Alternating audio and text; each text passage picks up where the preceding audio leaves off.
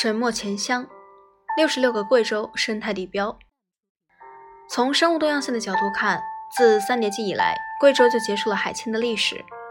高等陆生种子植物有了相对稳定的发育环境，使贵州发育历史较为古老的及植物和特有的植物比较丰富。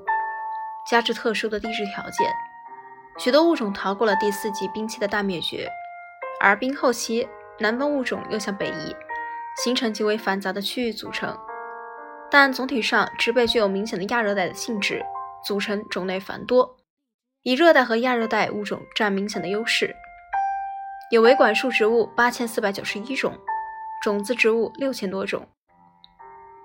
摘自《水墨钱乡六十六个贵州生态地标》，科学出版社。作者：生态地标项目组。